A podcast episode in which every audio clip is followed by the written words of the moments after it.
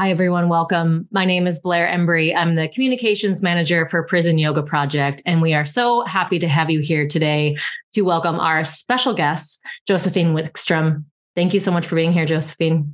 Thank you so much, Blair. I'm so happy to be here, really. Josefin is an experienced, registered 500 hour yoga teacher, as well as many, many other trauma and yoga therapy certifications and trainings.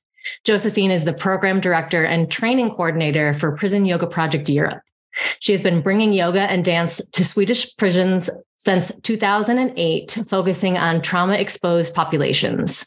With extensive experience in teaching yoga, she has worked with Prison Yoga Project and conducted training sessions in India and Mexico. Josefin is also involved in developing evidence based yoga programs for Swedish, Swedish forensic psychi- psychiatry units, the juvenile justice system, and stress reducing programs for children in Swedish schools. She's a trained yoga therapist with a specialization in complex trauma and mental health. She has completed certifications in trauma sensitive yoga and traumatic stress studies. Incredible resume. And I know that there's so much more to talk about. Thank you so much for being here. Thank you. Yeah. And will you lead us in a centering opportunity before we begin?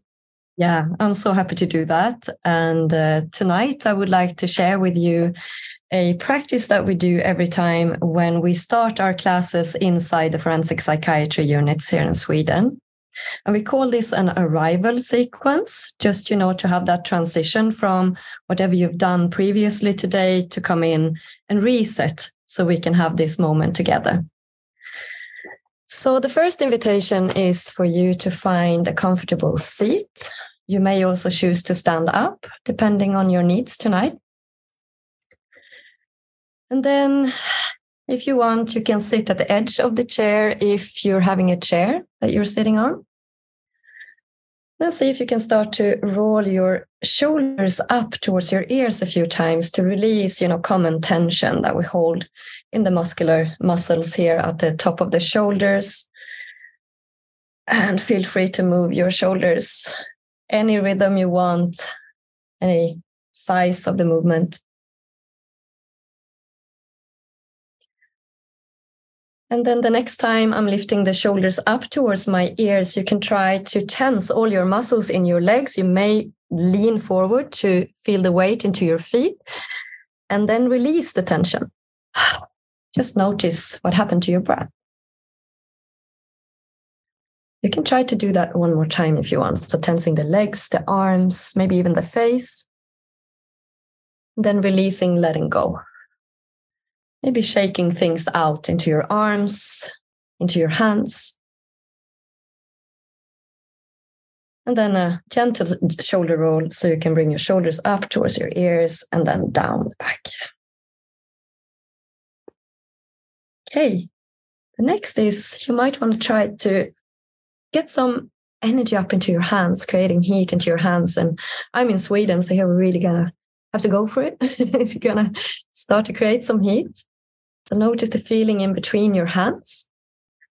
See if you can kind of create some space around you. And again, you choose the size of the movement, the rhythm of the movement. Okay, if this felt okay, you can try to do that again. So the felt sensations in between your hands.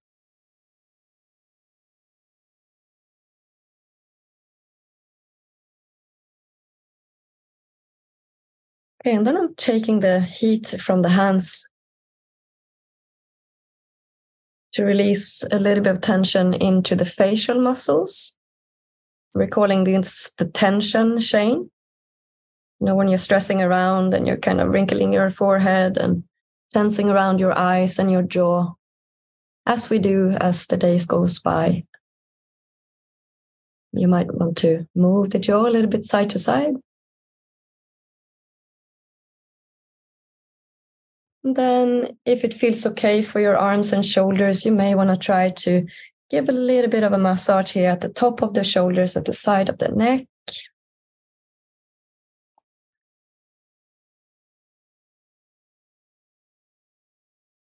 Then moving out into the arms. So noticing that the pressure of the hands towards the arms kind of Sensing the boundary of where your body is together with the hands, the pressure of the hands. And then I'm interlacing my hands and I'm kind of pushing the palms of the hands forward and rounding the back. See if you can release some tension in between your shoulder blades. And then releasing. So the arms are coming to the sides and a little sequence here. So you can roll the shoulders up towards your ears and just letting go. Maybe one more time if you want.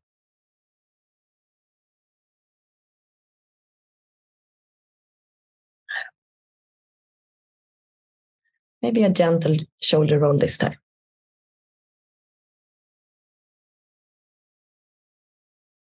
The final little movement, so moving side to side.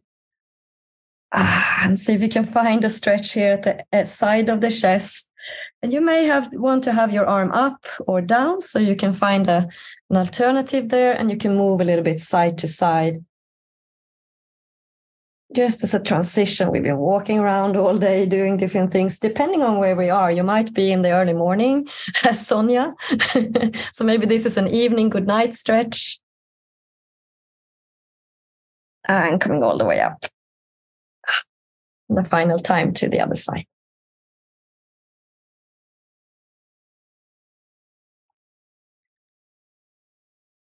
Okay, and then a little moment in silence. We keep the silence very short, and of course, you can keep your eyes open or closed. You may want to allow your eyes to move in the room to notice what you see on your right side and on your left side.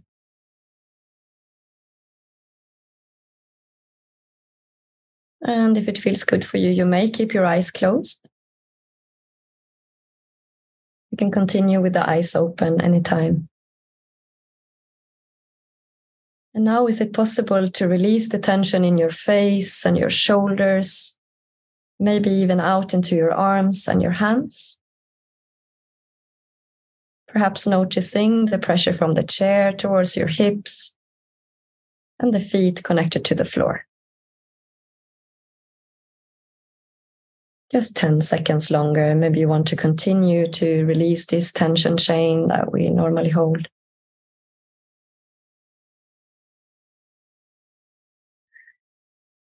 And then you can roll the shoulders up and maybe lift your arms up. And if you want, you can close your hands to see, to get some energy for this webinar.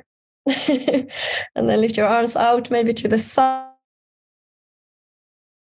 and the other side and just releasing.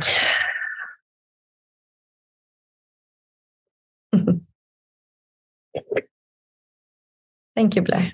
that was so great. Thank you. I could feel a yawn coming at the end, and I, was, I saw you. yeah, I am relaxed. It's actually very common when you're starting to get into this kind of sighing uh, that people also get into joining. So, mm-hmm. What is your first memory of yoga? I have actually have a really strong memory from the first time I practiced yoga. Um, it's a really long story. I'm going to try to keep it a little bit short, but I I ended up in India when I was 18 after a long period of chaos in my life. So I come from a complex trauma background, Mm, with hyperarousal symptoms and I had flashbacks and panic attacks. Um, and as soon as I was 18, I was like, right, I'm going to get out of Sweden. I have to go travel a little bit like escaping everything that I had uh, in my youth. And finally, I ended up in India and um, I was really hyper aroused. And there was this guy in, in New Delhi. He looked at me and he said, you know, he was really annoyed because I was in a in a restaurant and he said you know you have to be yoga do yoga so because uh, he was really annoyed i was talking too loud and i was just too much you know so i actually did i took him on his word and i went to rishikesh in north of india and i tried a yoga class and in the beginning i was like what are they talking about? I had really struggling with my breath and I felt really, I had a really hard time in the beginning. Uh, but I remembered when I took my first deep breath because I had a reverse breathing patterns from all the all the stress that I held. So my first memory was like uh, when I managed to get the breathing down into my belly, that I was a little bit overwhelmed because it made me realize that for the first time in my life, I was able to relax. So it was a bit scary, but it was also like a big relief at the same time. So a lot of emotions came up. Um, so I, I, really felt that this landed really deeply in me. And uh, then I, I, continued with yoga, but you know, on and off, uh, coming in and out of the yoga practice like that, as you do when you're young. But uh, I had that really strong memory of kind of really taking my first big deep breath and feeling the effects from it. What a beautiful and a heartbreaking experience. Yeah. The realization. When did it become a really strong path for you? On and off. I was, you know, going into these more destructive patterns in my life when I was younger as well. So, but around when I was 21, I think the the practice kind of took hold of me much more. I felt that um, I started to get that interoceptive uh, ability. So I started to feel that um, whatever I did on the side that was not so good for me, that that didn't land well in my body anymore, and I started to get very tired of myself. Mm. And I also felt that this was not the path I was supposed to be on. And I also had this beautiful yoga teacher in India who kept on bringing me back to the yoga. Like, no, no, you're not supposed to go that way. You, you gotta, you have much more potential than destroying yourself like that. So he was a really, uh, really, really huge source for me to actually go deeper into the yoga practice. And so around 2021, uh, I started to get into more uh, regular practice and really deep diving into the philosophy and because it really landed in me from the beginning like the the concept of freedom right? So mm. and how does that what's the in between what's the story of you finding yoga in your late teens and then now for 15 years you've been going into prisons and offering yoga. How did you find this work yeah.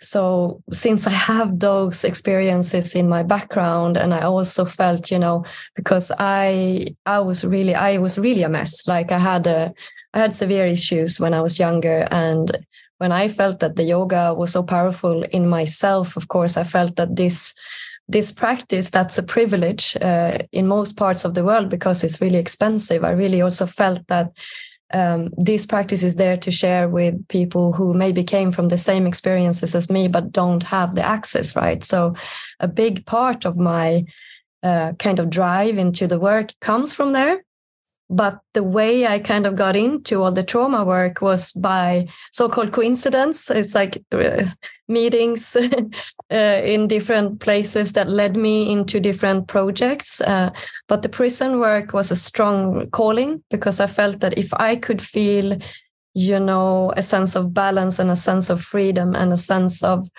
um, kind of arriving into who I am, you know, at the deepest core, not what I have done, like my actions. I separated that from what I felt deep inside of me. If I could have that inside, maybe this would be a good tool to bring inside the prisons. So I came back from India after many, many years in India, and I just called the, the women's prison where I ended up by chance because I met a boyfriend in India who was living nearby two of the biggest uh, prisons in Sweden and the maximum security prisons for women and men. So I was like, okay, I'm right in between. I have this knowledge. So I called them and when I called them, they just had a meeting that they were looking for a dance teacher, and I'm also a dance teacher. And I said, maybe we could also bring some yoga. And I was like, great, just come and try, you know. So it was like tick, tick, tick, like that. So uh, yeah. And, and maybe it is like this path of liberation that does open doors, like paired with practice and commitment. But I feel like this is a similar seed to so many people that I interview and so many people in this work that it just that it opens or that mm-hmm. there's all these coincidences right? And um it's amazing. Yeah. And then of course when i came to the prison i was like i was so nervous. My lip was up here and i was like oh my god what have i done? Like it went well. It went well. But you know like the initial like yeah this is so great. And i'm like oh how am i going to do this because now we have a community with prison yoga project like we support each other we have trainings like then we had i was kind of uh, coming from no no experience right so um yeah Yeah. Okay. So going in on your own, starting this program, and will you tell us how you grew your program in Sweden? Yeah, so basically, I was really lucky because I got inside the women's prison at the same time. Uh, my colleague Eva Seilis, she's the founder of the national Swedish yoga project called Krimyoga in the prisons. She was starting to develop this program and she heard about me in Hinseberg. So she contacted me and asked, Do you want to collaborate to expand this project and also train the guards to become yoga teachers? Because I was really lucky. I got in as an external yoga teacher, but they stopped that because of security reasons and also economy. So I got the chance to develop this program from the beginning together with her. And she's a Kripalu teacher. So we have so much in common, right? So, and I was already working with trauma for many, many years before I started inside the prison in India. So I worked with children and, and women there. So I got the chance to kind of build this program from the start together with her. And then we do, did the largest uh, randomized research in the world on our program. And it's, uh, it's now evidence pro- based program, but we did that in co- collaboration with the, uh, the researchers and also a program in, in the UK that did it previously. So we kind of remodeled the program and then did it in Sweden. So, so that's how it went. And I did that now, the work for 16 years basically. And now i finally i stopped training the guards because that's a national program. It runs on its own but i'm still inside the prisons yeah. How many programs do you facilitate a week in the prisons no one believes me when i'm saying this but i have i have 25 classes a week inside the maximum security prison for men and i have uh, a little bit more not so regular in the women's but once or twice a month I go there and then I have six classes a week. So it's depending on I'm doing a project there right now. It's a bit more far from where I live. Yeah. Incredible. so it's you're able to serve hundreds of people each week is what that sounds like. Yeah, we have 218 guys in the in the program. yeah. Absolutely incredible. So have you okay so you, you talked about this maximum security prison and this is kind of ushering us into the larger conversation. Um, what other facilities and populations have you served over the years? So i've been in many different environments. So we've been working also inside the juvenile justice system here in sweden and developing programs for them. That's trauma informed also there training the staff to get them on board. But there we had uh, trained ex incarcerated uh, people. So we trained them to be yoga teachers to go inside and do the classes because I felt that, you know, someone who was walking their talk uh, reached this youth much more on a deeper level. So that's a still ongoing program. We're calling it "It's an inside job" from the lo- slogan that we have from Prison Yoga Project. Uh, training some of the guys also, you know, more like regulation uh, methods, not so long yoga classes, but we still train them to work with youth. So that's one program. And then we got the chance um, in 2018 to start to develop a program inside the forensic psychiatry units. Uh, and that's where you go if you're kind of condemned to be too sick uh, to be in a regular prison to do your punishment. For those of you who don't know what that is, so. And that ties us into the theme of today. And that answers my next question is what is forensic psychiatry and how is it different than other forms of psychiatry? So I I work also inside the psychiatric units inside the prisons. Um, so to kind of explain the differences between the psychiatric units in an open, like normal prison, and the forensic psychiatry. So when you're when you've done the crime, if you're being kind of uh, too sick at that moment, then you go to the forensic psychiatry. But if you're in a prison and you develop like psychosis afterwards, then you go to uh, the prison hospital, like the, the psychiatric unit, right? And if you continue to be too ill, then they send you to the forensic psychiatry. So the difference of working with the psychi- psychiatry inside the prisons, there they are not so medicated, but in the forensic psychiatry, they get medication for their um, kind of mental health in many different levels. So that's also affecting, right, what we're doing inside our programs. So the most common um, diagnoses are schizophrenia, severe PTSD, psychosis, bipolar symptoms or syndrome, and you know, like many also comorbid um, diagnoses like uh, GAD, anxiety. Uh, so it's it's really complex to work, and in one person there can be so many different comorbid um, kind of symptoms, right? So it's a really really tough environment to to work with in, and it's also very hard to motivate them and and go into treatments and so on. So yeah. Thank you for differentiating that as well.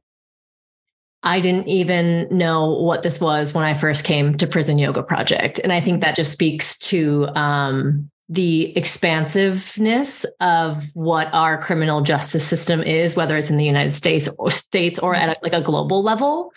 Um, so, can you talk to us about why yoga is a really great complementary therapeutic program or offering for these populations? Mm-hmm. It's just like we've seen, it's just such an amazing tool on so many different levels because First of all, there is not so much activities depending on which hospital you are uh, situated in. And many have a hard time, you know, even getting out of bed, uh, movement problems, and also when you're really heavily medicated with uh, antipsychotic drugs, you you you you gain a lot of weight normally and you know it's really hard to to go to maybe a so-called normal physical exercise where you kind of do spinning or playing football or anything like that. So yoga can also bring you know physical activity on a more kind of gentle level. Uh, but most of all what we see is also that when we are practicing yoga together there is a chance for this group you know to move together to breathe together and to be in this we really really take a lot of care to create a safe space. Um, and also you know when we're training we're also training the staff inside the these units. So they already know about their patients they know about the common reactions and they also know how to meet them where they are in their reality so it's important to remember when we're working with psychosis and schizophrenia and like that, that they have their own reality. So there's many different realities that we have to acknowledge. Um, so with the yogic concepts, when we're talking about vidya and avidya, here the for me, what's avidya is vidya, like uh, seeing clearly from another point. So, so here we can all meet in this kind of reality of moving and breathing and also getting, you know, a kind option. You may want to use this one or that one. For many of them, they never had that in their life because they come from so much complex trauma and and psychiatric, uh, you know, bullying and yeah, violence in their home and everything. So for many of them, it's also new to get that kind of gentleness. Um, on top of the regulation skills that they get as a practical, you know, how to to deal and handle their everyday life in these environments. That's really it's really closed environments.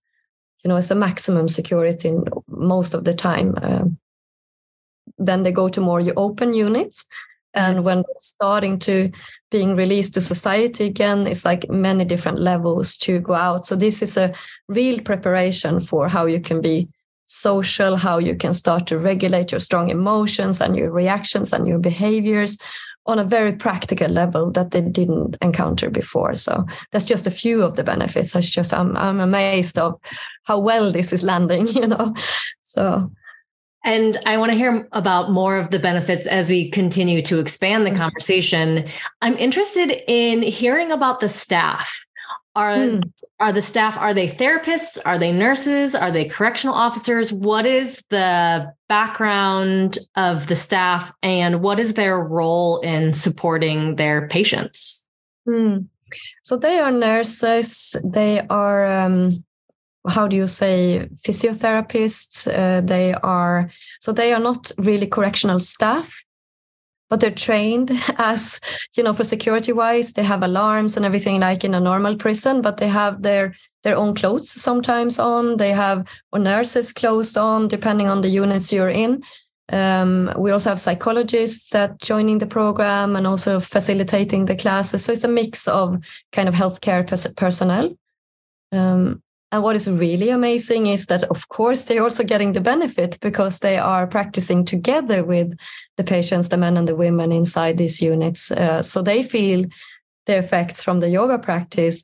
And what is super amazing is that the power dynamics is really equalized because they're struggling together, right? And uh, the men and the women inside these units, they also show a lot of compassion for the staff because sometimes they're also new to guiding a little bit of these movements so they get a bit insecure and shy.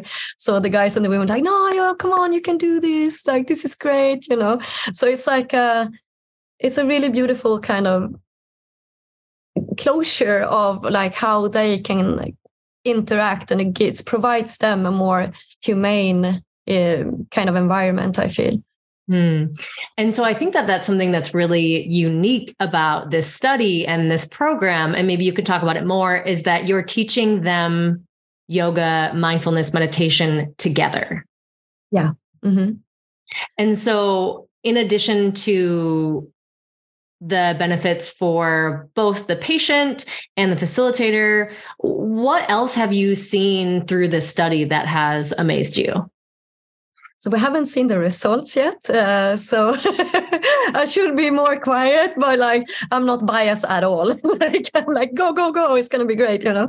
So, but um, we have we have some feedback from patients that I, I, go around and I do kind of quality checks for the for the teachings, and I also meet the men and the women, and I ask like, how is it going, you know, and um, what is the best thing with the yoga practice? And I got this really amazing guy that I met a few weeks ago, and he said, you know, I'm I'm really struggling with voices in my head. I have voice hallucinations, and when I go to a yoga class, it's like I'm on flight mode, airplane mode it's like the voices stop for one hour and I can completely relax and I can arrive inside myself on a totally different level. And I never had that for many, many, many years. So the yoga for me, it's like a holiday from all of that that goes on. So I really wow. like that flight mode uh, uh, statement. Yeah. Incredible. It's really incredible. Um, we have another can i just continue talking blair i'm just talking. please, please. okay.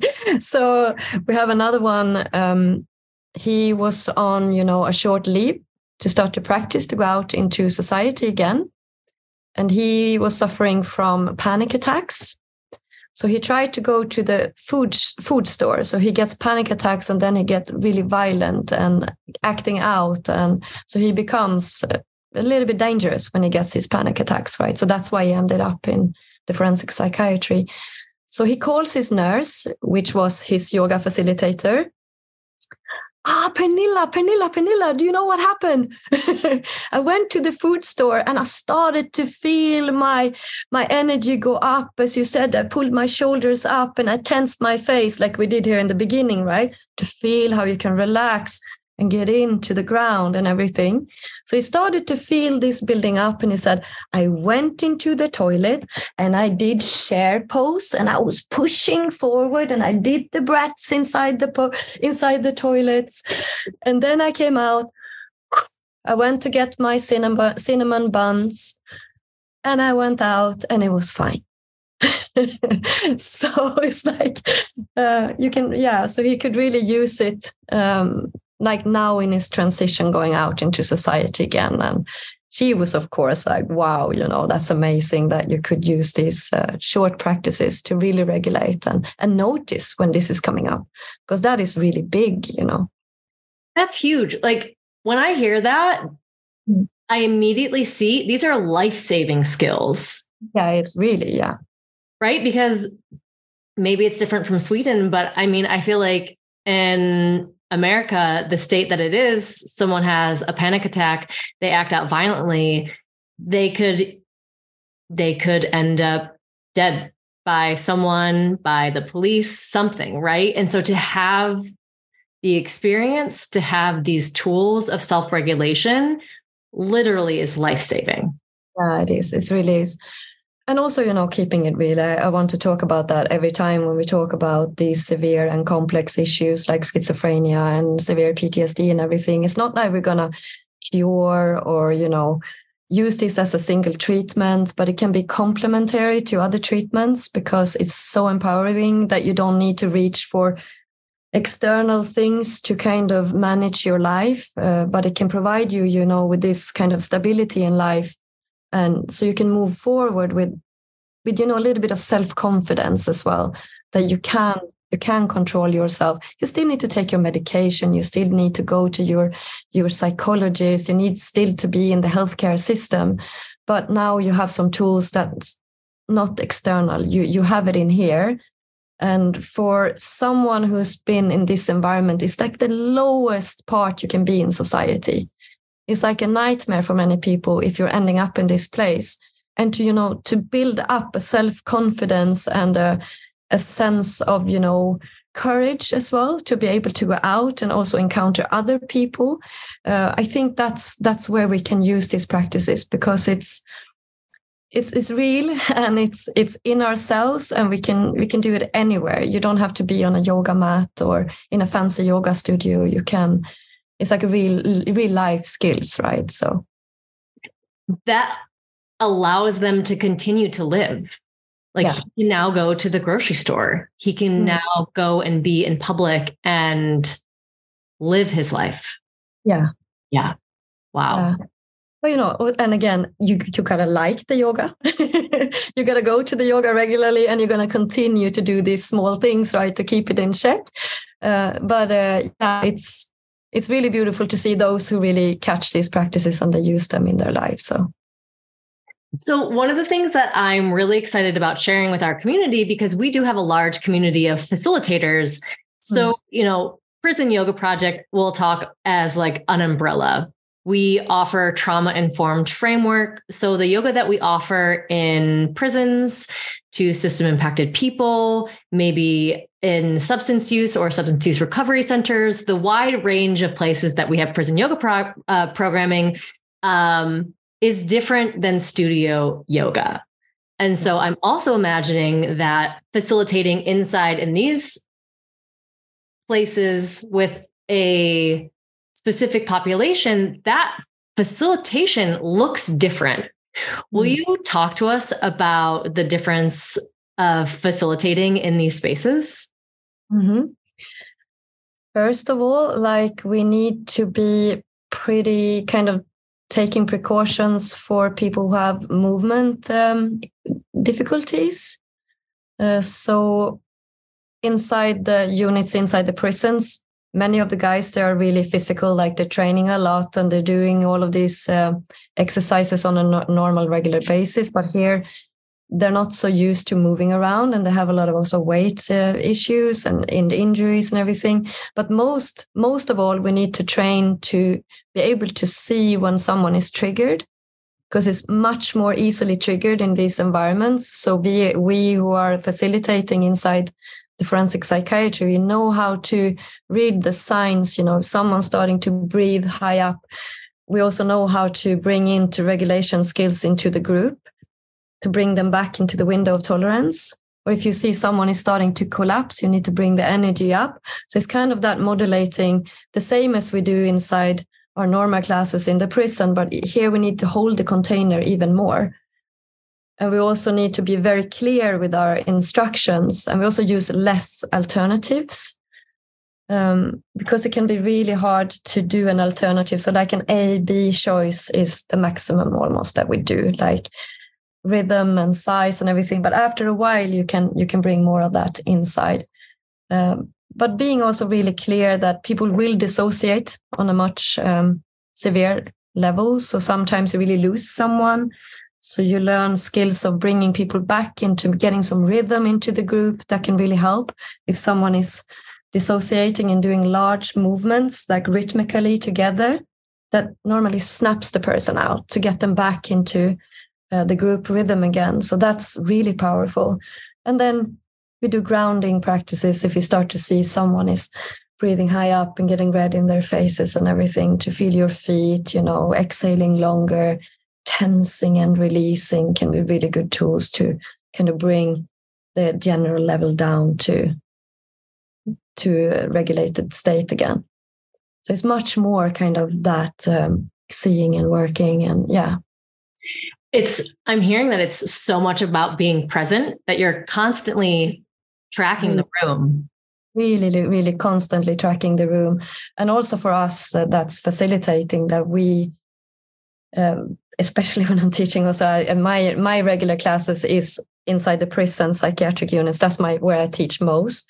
But it, it mirrors where we are in the forensic psychiatry as well that i do my own grounding sequence before i start to facilitate you know, trying to relax my face and my shoulders and my breath and my hands, everything that kind of can uh, remind them of a threat, you know, like if I hold my shoulders up or if I'm like tense like that and I'm bringing my nose up like that, that can be really threatening. So I'm trying to be as relaxed as I can to relax the nervous systems of them. So the concept of grounding and centering is like a constant in myself as well that i need to do my own practice to be able to to do these classes as well and the same for the staff they learn how to do this nonviolent communication you know breathing slow talking slow uh, not to not to kind of trigger anything even further Ooh, that makes me kind of want to go on a, a little bit of a, a, oh, okay. go, a go, side go. tangent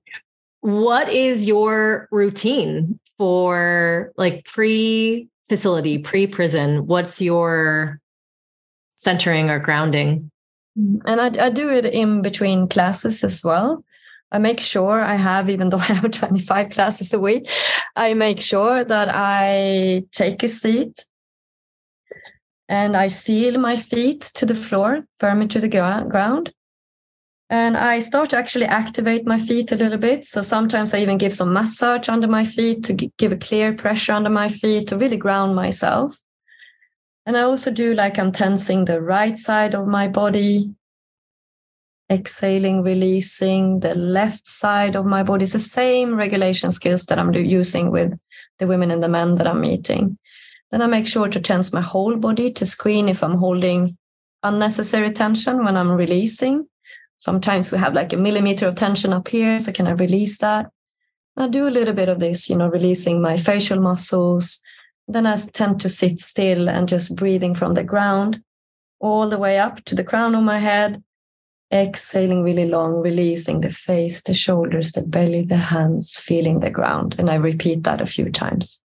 Mm. Sometimes it's only like five breaths. It's like five minutes. And then I feel, okay, I'm here now. So now we can let them in. Mm.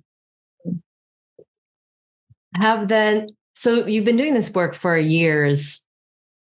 Has there been an uh, uh, an experience where you felt triggered or something happened in not necessarily even a class, um, maybe walking into a facility, walking out of a facility, um, and how did you handle it?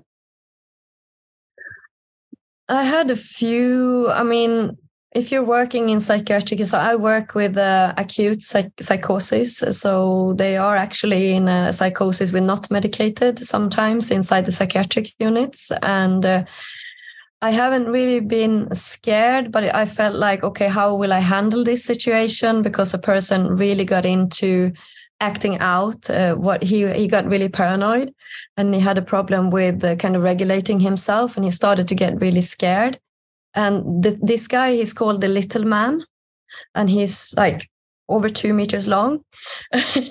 and he stands always beside me. And of course, I have an alarm and there is guards around and everything. But I didn't want to make a big thing out of this. But I, I start to feel him getting more and more agitated. And he never wants to have his face into the group. He always wanted to look at the wall because he always he felt safe like that and the rest of the group they had their faces in towards me so i tried to kind of keep me regulated while i was teaching that class and i started to hear him getting more and more agitated and he started to talk more and more loud. So i was like okay let's acknowledge that something is happening here. So I was like, okay, little man, this practice is for you. Let's see if we can use our voices a little bit. So we did this. I was like, ah, you know, pushing out. And he I got to use his voice. So after a while, he got uh, more regulated because it increased his kind of exhale and everything. But it took a long time. And I asked the guys, is it okay if we use some sound in here? Is it okay for you guys? And the rest was like, yeah, yeah, let's let's do it, you know but it took some time for him to calm down and then i felt you know okay. But i was really close to kind of getting help for um, making sure that he was safe. I i felt safe in the moment but afterwards i was a bit shaky because i felt okay that could have that could have happened um, something. But all the time i have staff there and i have the other guys helping me but he would I knew this guy and I felt safe enough that he wouldn't attack me or anything. He's not, he never done anything violent to another person, but I was more scared of his own, his health. Mm-hmm. So. Thank you for sharing that. And I think it also just talks about the importance of you being centered and grounded because you didn't trigger him by a reaction. You used what he was doing of his mm-hmm. behavior and you incorporated it into the group and you're like this is okay. Let's use this. Mm-hmm. so then it went that time it went good you know? So but you never know. It's like the every situation is unique. Uh, but i've been using also you know tennis balls. I'm allowed to bring tennis balls inside. So if that happens if someone is getting really kind of showing psychotic symptoms and really hyper aroused we have tennis balls beside the yoga mats. So then we put a tennis ball under their feet and rubbing their feet, and that tends to get the, the hyper arousal down really quickly. And also, if you're feeling out of yourself, you know, as in psychotic symptoms, and you're starting to feel like you're dissociating, this it's really grounding. So I've been using those techniques as well to, to really put pressure on a kind of round object like that. So, um, yeah. I want to do that. I I bet that feels really good. It feels really good. yeah. Yeah. yeah. So that also makes me I, I I just I could ask you questions about your work all day. Do you meet with the staff? Do you know more about their background? Do you know more about like their medication or potential symptoms or what they're suffering with or from? Like, how much information do you know as the facilitator? I I don't want to know so much, but yeah. we do we always do like a security evaluation before they come to yoga class. So if they are really violent, like outward going violent towards other people, I don't work with them basically. So we I also collaborate with the psychologists in the in the prison. So she also does that evaluation. So I know I always know that the people I work with would would not be violent towards me, right? And I, I don't want to know about what I have done previously. It's not it's not important for me because what I I'm there to meet the human being who is in front of me at that given moment. And it would be some some of the men and the women I work with are also in the media. Um, so it kind of comes up, but I feel that the yoga practice and what we're doing together brings us to this equal stance, like neutral place. Anyhow, you know, the concept of samasthiti, as we say in the yoga practice, coming back to neutral has been, you know, a constant reminder that, okay, we are here, we are neutral, we are, that's, that's where we start, you know, this is where we meet. And medication sometimes, if it would be relevant to the practices that I'm giving. If someone has uh, maybe a lot of ADHD medicine and their pulse is going up, or but normally it's normally I don't know so much about them. Thank you. So we started a little bit on this. What are the practical aspects of implementing trauma informed yoga in these clinical settings? So when you okay, let's let's do this. When you train facilitators, what are some of these basic aspects that you first speak to? we when we train the facilitators i'm really lucky to do that together with my colleague eva eva right so we all we have a common history of working inside the prisons together. So we come from that experience. And also james has been helping us with this by the way. So he's been in sweden in the forensic psychiatry facilitating classes with us. So we kind of bring what we know from working with people coming from trauma being in confined environments which is I find it's very different to work with trauma in environments where you cannot leave. Lack of control, safety, and predictability. And on top of that, shame, grief, anger, frustration. So it's so many layers to work. So that's where we start. We talk about trauma. We educate the staff about complex trauma issues and how it's in the body what we need to take in consideration when we work with an autonomic nervous system that's affected and maybe unbalanced. We talk about the window of tolerance.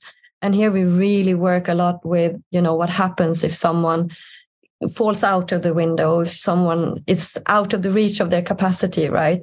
So learning, teaching the staff to to see when someone is triggered and to educate them with good and effective tools and methods to bring them down. So that's where we work most. And then a practical level, they need to start to feel the practices in their own bodies and do self-reflection, you know, and start to facilitate with each other and they practice the videos and everything. But the trauma, trauma theory is super important and how the body holds the trauma. And then we add the extra layer so, what happened also if you have schizophrenia and psychosis? What do we need to take in consideration there? Because it's a unique neurobiology when we work with um, psychosis. As schizophrenia has too much dopamine, for example. So we the medicine is counteracting that. So we want to avoid too much triggering practices that can increase the dopamine too fast because it can be too much then. So we have to consider that as well, right? Uh-huh. So it's like working with a unique, unique biology on top of the layers of trauma and everything else that goes on. So we also specialize towards the most common needs inside the forensic psychiatry. So it's like its own kind of little method going on. Yeah. Incredible. Mm. Can you elaborate on co regulation and its significance in breaking the cycle of trauma and mm. how do you train individuals to co regulate and respond to trauma in a healthy way? Wow, this is the most difficult part because many are coming from complex, complex, complex relational issues, right? Coming from trauma. So co regulating. So you can imagine that we're kind of unsynced, we're not synced. It's like you fall out of a beat when you have been carrying these complex trauma and severe trauma issues for a long time. So many people say that I feel out of sync. And when you then get into a group and you start to get synchronized with other people, you know, without you having a pressure on you doing that, that brings in a co regulation into the group naturally. And you work with that for quite some time to get them to feel uh, safe and secure in that kind of environment. Um, but it's so important that facilitators like staff or in other places we're going in as yoga teachers inside prisons that if we're going to co-regulate with someone we need to be regular we be, need to be safe and we also need to be predictable so it's important that the same person is there week by week because that's going to help the security systems in the the people we work with and in ourselves because we are co-regulating together with them uh, and sometimes it can be out of sync for quite some time, but it's a very beautiful moment when you start to feel how you're starting to co regulate. Like my nervous system is impacting your nervous system, and we're doing this together like a dance. And all of a sudden, it's kind of syncing up, you know? And that's where we feel that, okay, now we are here and we're kind of meeting each other on a more deeper level. It's not about what medication you take, what crimes you did, what what you carry with you eh, from your childhood. It's more about that kind of interaction that we're getting. And actually, there is a, another guy that I talked to inside the forensic psychiatry, and he said, because the mimic in their faces from the antipsychotic medicine is like we co-regulate with facial expressions as well. We smile and we nod and everything, and that's not really there. So he said that he felt like he was in a bubble couldn't reach out. That we work a lot with the facial muscles, like massaging and doing all of this. We start to move and we breathe and we get the vagal tone up and we, we start to get the, the autonomic nervous system more in balance. And after a while, he said, you know, ah, I start to feel, you know, like now when I talk, it feels like I reach out. There is something different. I feel more relaxed over here and I feel my voice is different. So it's like, oh, okay, this is great, you know, like he felt connected. And I also feel that that's a part of the kind of rhythmical dance we do together. And actually, they showed in a research that the plasma oxytocin in groups of uh, patients with schizophrenia was three times more than the control group, as like in the yoga group, than the control group. Um, so there's something about the relaxation response, of course, less cortisol, but I also think it's that kind of synchronizing moving because we don't touch, right? We don't, that's the normal way to get, we, we touch each other. So it can give like not each other, but themselves. This can give an increase in oxytocin, especially if you're touching over here and here, can give more rise of oxytocin. But I, I feel that that and we stand in a half circle so you have someone here is not too much in front so i think that's contributing to this kind of sense of not so isolated anymore it's incredible and i just continue to hear how complex yeah. this work is yeah. and really just how present one needs to be and really just skilled in facilitating and having tools on deck to be able to use because you're so present and you're responding to what's happening in the room.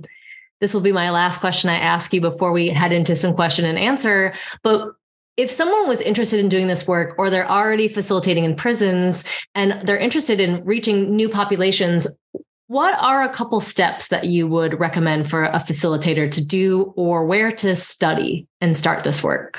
I would I would really actually recommend if you want to work in the forensic psychiatry that you you you become trained in that field because what we notice when we train the staff that they they already know all of that. They have like the they know how to work with these patients. They have that background. So that would be the opt- optimal right? To to al- already have that healthcare background and then go deeper into the yoga therapy field or to do a longer training within yoga therapy, of course, get the license to become a yoga therapy with a special interest of mental health. Uh, there is a really good school in London from Heather Mason. It's called the Minded Institute.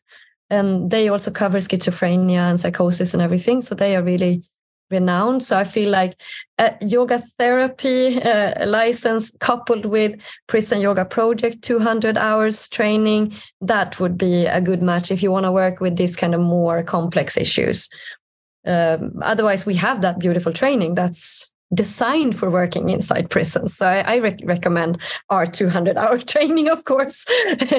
yeah. so yeah, yeah. Thank you. And we have a foundational training as well. And that's yeah. a little less than a 40 hour training. And this brings you through the history of incarceration, uh, the impact of trauma, the impact of trauma, incarceration, and yoga. Uh, and we'll drop the link in the description for this podcast as well. Um, but thank you so much. And we have some questions already starting to come in, but now is the time and the benefit of joining us live is that you get to ask our amazing guests questions.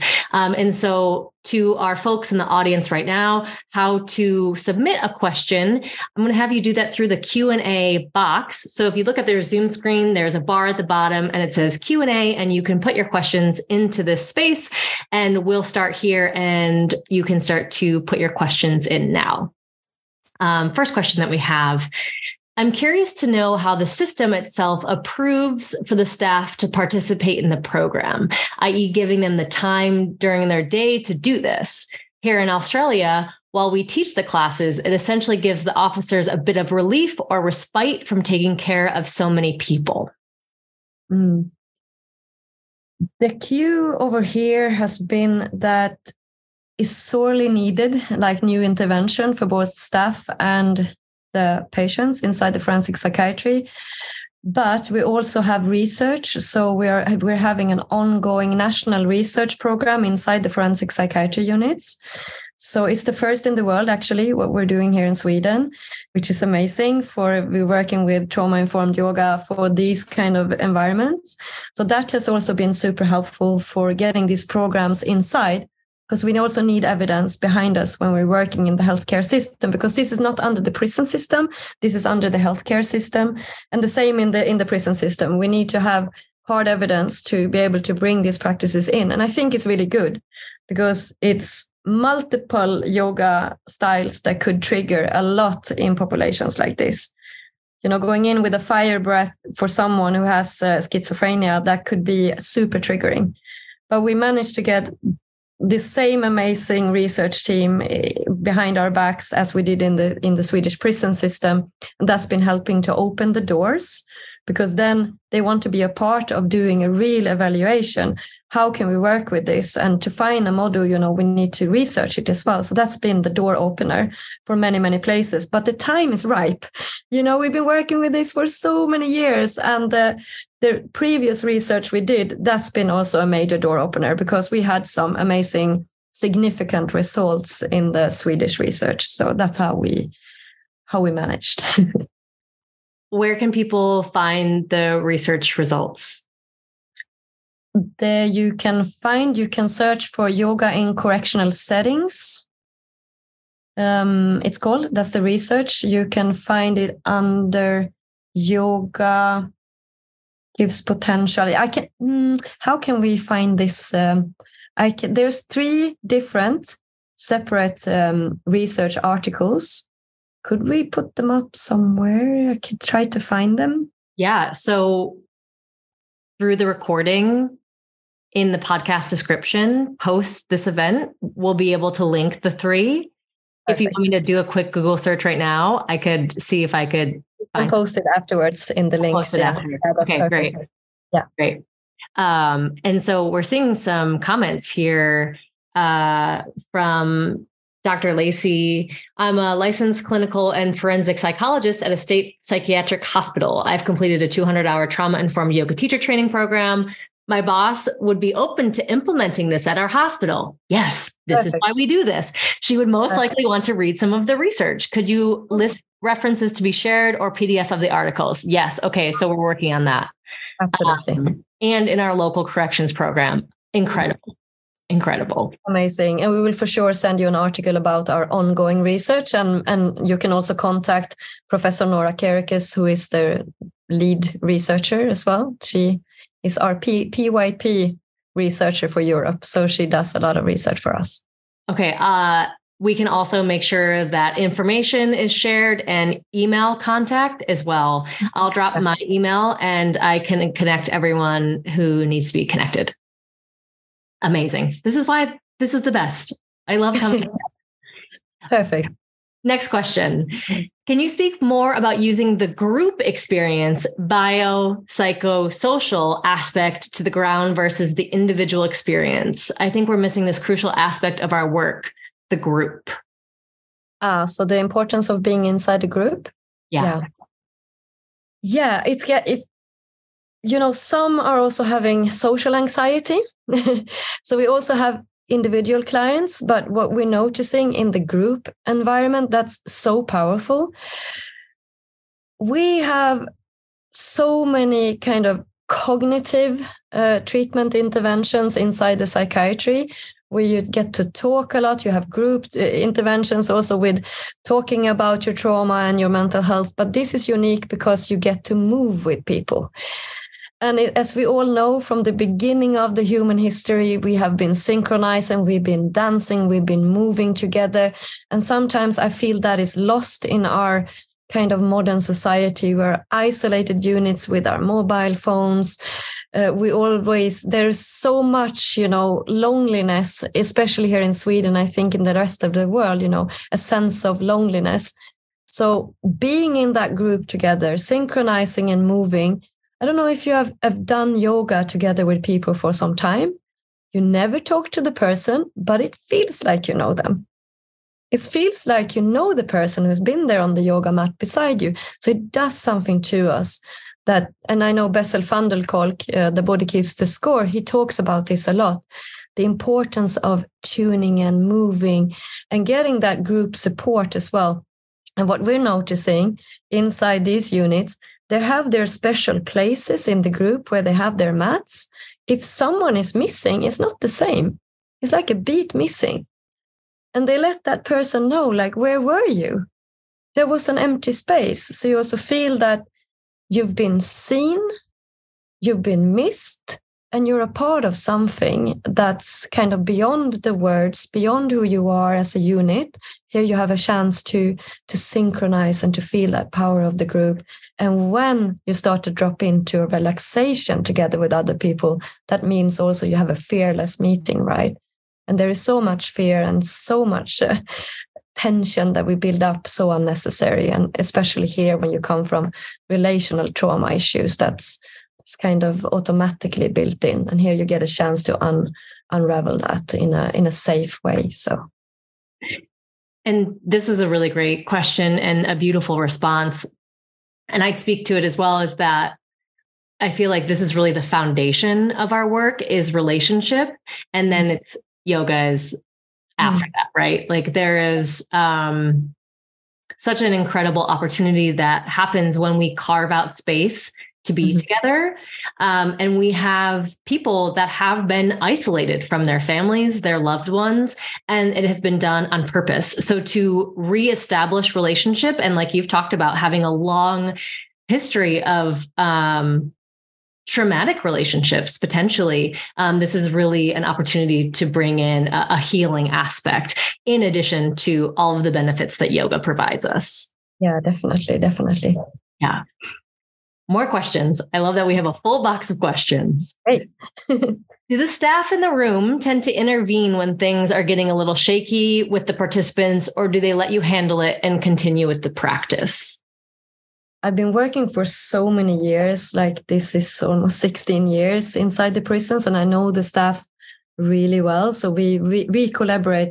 Mm-hmm. I have the most beautiful staff that I work with uh, inside the prisons where I facilitate they know that we have a sign like if i'm working in the psychiatry unit i give a sign to them and also have cameras. So if i start to feel that something is escalating and i need their presence i have a special sign that i show for the camera or then they come and walk past and make sure everything is fine but then i have an alarm as well. So I pushed the alarm, but I, have never pushed the alarm in my life, only by mistake, actually, when the guys were in meditation and the squat team is coming. And it was me putting my chin on the alarm. but the staff um, inside the male prison, they leave me alone. They know we have that sign but inside the women's prison we have also staff joining the classes. So they are mm. practicing yoga together. So that's a part of the routine. We don't have anyone watching the classes. They are always participating.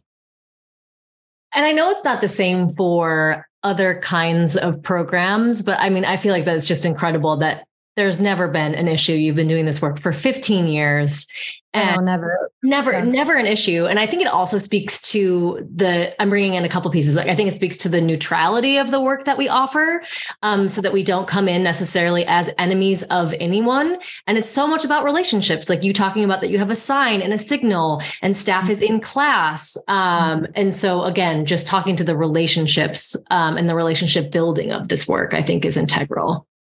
I think it's important because sometimes when you work inside prison it's like they they want us to, you know the us and them mentality that we have build relationships also with the staff and also with the the people we have in our classes because both relationships are equally important because the staff who have a good relationship with you they will encourage the men and the women to come to your yoga class. So it will be a, a positive kind of ripple inside the prisons. Mm, thank you do you prefer silence or do you have a playlist supporting the yoga group? And are you using props? Mm, it's depending on where I am.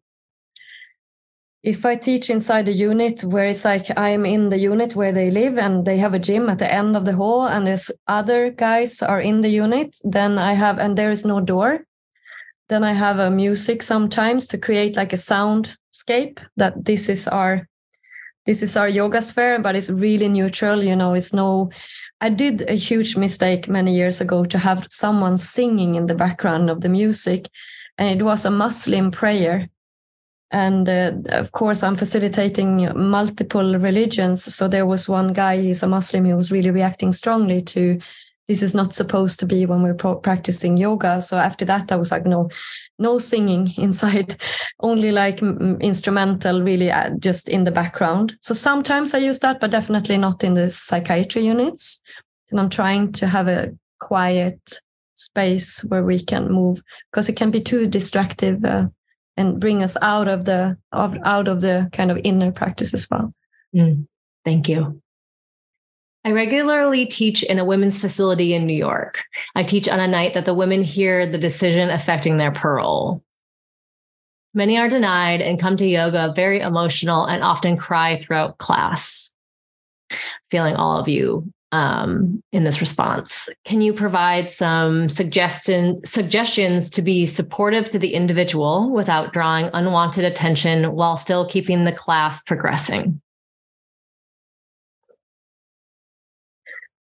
I don't know, sometimes depending on the situation, and you can also ship in, Blair, if you have experience, I just feel that kind of allowing that to happen, acknowledging that you are sad, like sadness emotions are not anything we should be afraid of, like acknowledging I see you. And also, I always talk to the women where I teach that, you know, it's fine for you to be angry, sad, frustrated, and everything in a yoga class it's all inclusive. It's okay to feel those emotions. But we, I normally move with the emotions. So if I see someone is sad, maybe, you know, starting to push things and see if you can move that kind of sense of frustration and grief uh, out of the body and into the body, like moving with it. Sometimes that can help be helpful, uh, but just acknowledging that, you know, you see them and you know you're there to hold the space uh, the best of your best ability i think sometimes that's enough that you're a human being that sees them in their grief, right? Sometimes words is unnecessary, but moving it has been pretty powerful and allowing it. Thank you. That's beautiful. If some of the asanas are too triggering, example, downward dog or a hip, hip opener where you are on your back, um, positions that may be traumatic for those with complex trauma and um, sexual abuse or assault. How do you work around this? I have noticed that most programs focus on um, on asana, but not everyone is able to access them or not access them yet. Yeah, certain poses I just don't do, and like cat cow, you can do cat cow sitting up you get the same effect for the spine like you can modify a few things. Um, triggering poses like hip opening poses at the end of the class. Um, sometimes i can explain you know like now we have five minutes so you can move your body the way you would like to move here at the end. You know it can be a twist it can be a stretch it can be legs up the wall like when they have practiced for a while. So they have seen some options how you can move. Actually, quite a few women that I know coming from sexual abuse do hip openers on their own. They have chosen to do that. So I don't stop that, uh, but I don't teach it. So I'm trying to keep it as safe and uh, held as much as I can.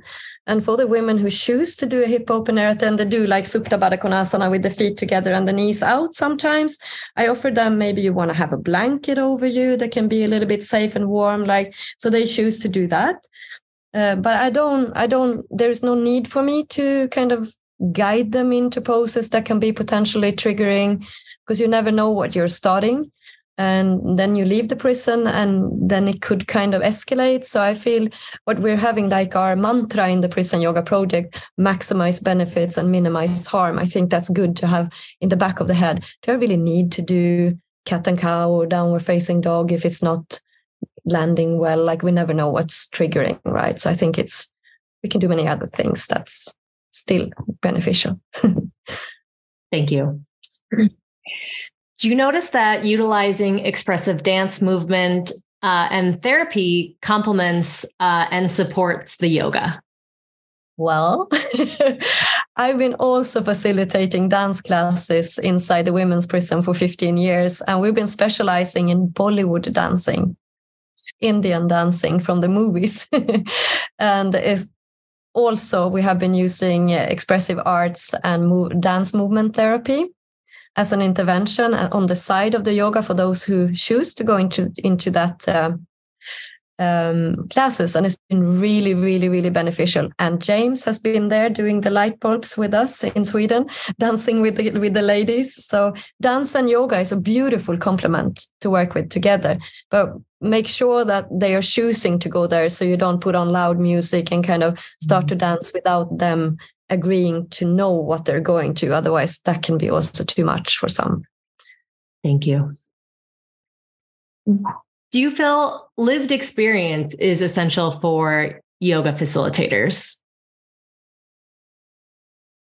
It can be, but not necessary. It's depending on where you are and what experience. But I feel like lived experience weighs quite a lot when you work inside these environments because the people we work with are really kind of tuned in to who is it that comes in and are we talking from are we walking our talk in a way? So for me it's been super helpful but you know i also know many facilitators that come in that don't have that background and do really beautiful work and really connect. So i mean it's but it can help sometimes you know mm-hmm. Mm-hmm.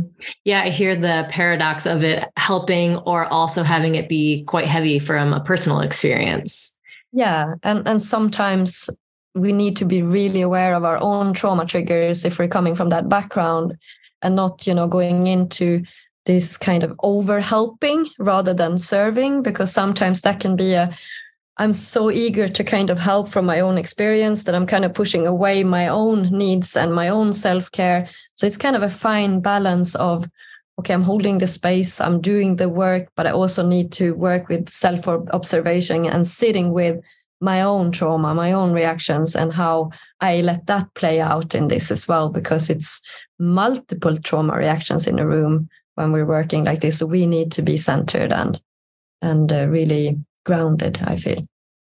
I completely agree, and that you are not supplementing the transformation that you see and you, thinking that it's your own oh my god no no no it's not about us that's the beauty of the yoga practice we can completely take ourselves out of the picture because it's the yoga practice who gives the benefits it's, it's the it's the relationship in the way of the group that i'm a part of the group when we're doing this practice but i'm not there to to it's not my benefit. They are doing it on their own and that's the beauty of this work. I don't i can i can just completely relax and don't have pressure on myself because the practice is doing it and they are doing it for themselves.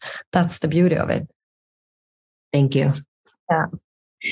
Uh, this next one i feel like there's a couple things that we can tie in here i wonder if the prison system in sweden or other countries who are researching and applying these modalities ever consult with the US prison industry? Right now, there is a program called Little Scandinavia, and there's a, a, trade with Sweden and Norway and the US. They're creating a new kind of prison system. I can't remember where it is, but yeah. I think San Quentin is where they're thinking. Also, yeah, there's another place as well. There's a Swedish documentary. They were in the prison where I teach and did part of the documentary.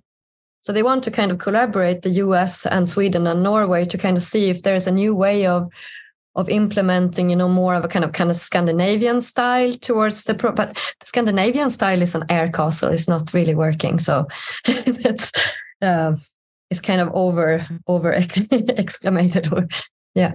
Will you will you dig a little deeper into that? Um, and it's yeah. and I don't think I don't think that you're speaking necessarily bad of a system, but like oh, no, everyone this is a huge debate in the in our uh, in Sweden right now because we have the most mass shootings or gang related violence in the whole of Europe. We are considered to be the most dangerous country in Europe right now compared to capita. And our prisons are overcrowded. We have never had two in each room. Now we have that. Drug rehabilitation programs have been taken away. Uh, so the so-called uh, Swedish model with rehabilitation and you know the so-called better out and criminal care as it's called is not really working because the staff is on their knees we have too many people overcrowded prisons and the security is what they have to focus on because there's so much violence inside the prisons right now So it's taking a step back, and so hardly very few gets good psychological help and healthcare help. So it's it's like a it's it's moved backwards many many many steps as it was uh, compared to many years ago. Wow. Okay. Yeah. Thank you. Have you encountered and experienced people who are triggered by being watched? I really like this question. Being in a prison context where there is surveillance and, obser- um, and observation, is it possible to cultivate a sense of privacy within the practice, even when living in this fishbowl? Mm, I really feel that we achieve that privacy where we are, uh, where we facilitate the classes. So we really make sure that when we facilitate the yoga, no one is going to come and disturb them. There is a camera um, that's watching them. But you kind of forget about the camera. We don't have guards in the room just watching. If there are guards in the room, they also practice. So there is another level of that. And if someone is coming in, we're not allowing that someone is just standing watching them because that could be a super trigger, of course, because you're kind of vulnerable. You're moving your body in different ways and you know, and we make sure that no one is behind their backs. So they have the wall behind them. So no one can come and surprise you. And I am always at the door or the hallway. So I have I'm 150 centimeters. So I'm, I'm keeping the security for the guys who are like two meters tall, but it makes them relax because I am the one who kind of uh, tells people to go away if someone should come and disturb us. So it's very important, even though you are in that kind of surveilled environment, that you create some kind of safety. And here you also have where do you put your eyes, you're moving and you're breathing. It's so much going on that you kind of for a while forget that someone is watching you. That's the power of the practice. So we have so many things that we're focusing on that we're going from the external to the internal. And one guy, he explained that it's like I'm going inside my own house a little bit. So I'm closing the windows, I'm closing the doors, going into the room furthest in, and no one can disturb, you know. Mm, that's beautiful. Thank you. This is going to be our last question of our time together. And then, Josefin, I'll give you the floor just to speak to anything that hasn't been said. For those of us who have complex trauma and who are system impacted, perhaps even have been abused by police or mistreatment in jails and prison by staff. How do you know when or if we are ready to serve this population? Hmm. How do we know? I think it's really difficult. Again, it's about that establishing a human connection and a human relationship with coming in with who we are doing the practices without being judgmental, offering this safe space, you know, I think, and then the person needs to decide themselves if they want to do this practice as well, if they feel safe enough in this. So it's really hard to know when a person is ready because I had many guys and women that I felt this might be super, super hard because they're so impacted by the system, but they really appreciated that, you know, that coming in as a facilitator like this, we're very human. Like just being there, not being that kind of superior um, force that you can encounter inside the prisons. We're trying to be very there and very present and very correct and respectful. Uh, so I think that over time will kind of provide some hope for a person like that if they come regularly. But it's very hard to know when, if there's a place and time where you don't do that. I think that's if someone is very aggressive and disturbing the others and the group and everything. But thank you.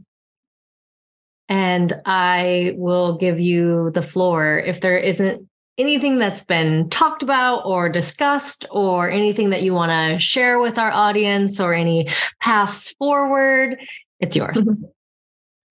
yeah i just feel like you know the work that we do provides so much hope uh, for for the future but it also provides so much hope for the society in a whole. Because if we see these kind of transformations in front of our eyes each week in people that's been really coming from difficult backgrounds and especially inside the forensic psychiatry if we can see changes that can provide better mental health and you know better social interactions and a sense of belonging and and empowerment. If we can see in this in these environments then you know for children for people on the outside it's just super hopeful. So right now I'm in a children's yoga recording studio and I'm working with the children's yoga training, which I've been doing on the side for many, many years, because it's so important to start working with this in time. So we don't see so many inside the prisons because we know that the complex trauma issues are propelling this uh, pipeline into the prisons, right? So having that in mind when we talk about incarcerated people that yes, we need to take responsibility for the crimes we have done and the pain we have caused others and themselves. But for us to be not judging and to see that these are little children from the beginning and things happen in life. You're not born into a criminal or some kind of evil, you know. But uh, you, to see that and not be so judgmental and to notice also in ourselves like do we want to be remembered for the worst thing we did in our life? Or you know to believe in the transformation to see the hope uh, that these practices hold. Like that was so much but uh, yeah it's um, i find uh, i feel it's so hopeful for the future really. Thank you. It was an absolute honor to host you. I was so excited to have this opportunity. I can't wait to have you back to talk about the results of all of these amazing yeah. Yeah. opportunities. Uh, so you can find Josefin Wikstrom on our Prison Yoga Project website. There's always opportunities to train, maybe with her in Sweden or somewhere in Europe. She's also traveling next week to the Trauma Research Foundation, offering a workshop at the conference with James Fox and Dr. Sam. Is it Dr. Sam? No, not doctor, but Sam. okay, Sam, Sam as well from Massachusetts PYP. Uh, so you can find them there. There are still virtual tickets available. We can drop the link, uh, or you can also just Google Trauma Research Foundation, and it will be one of the first links that pops up on their website. Thank you so much for joining us. Thank you, everyone, for joining us this evening as well, and thank you, Blair. Thank you.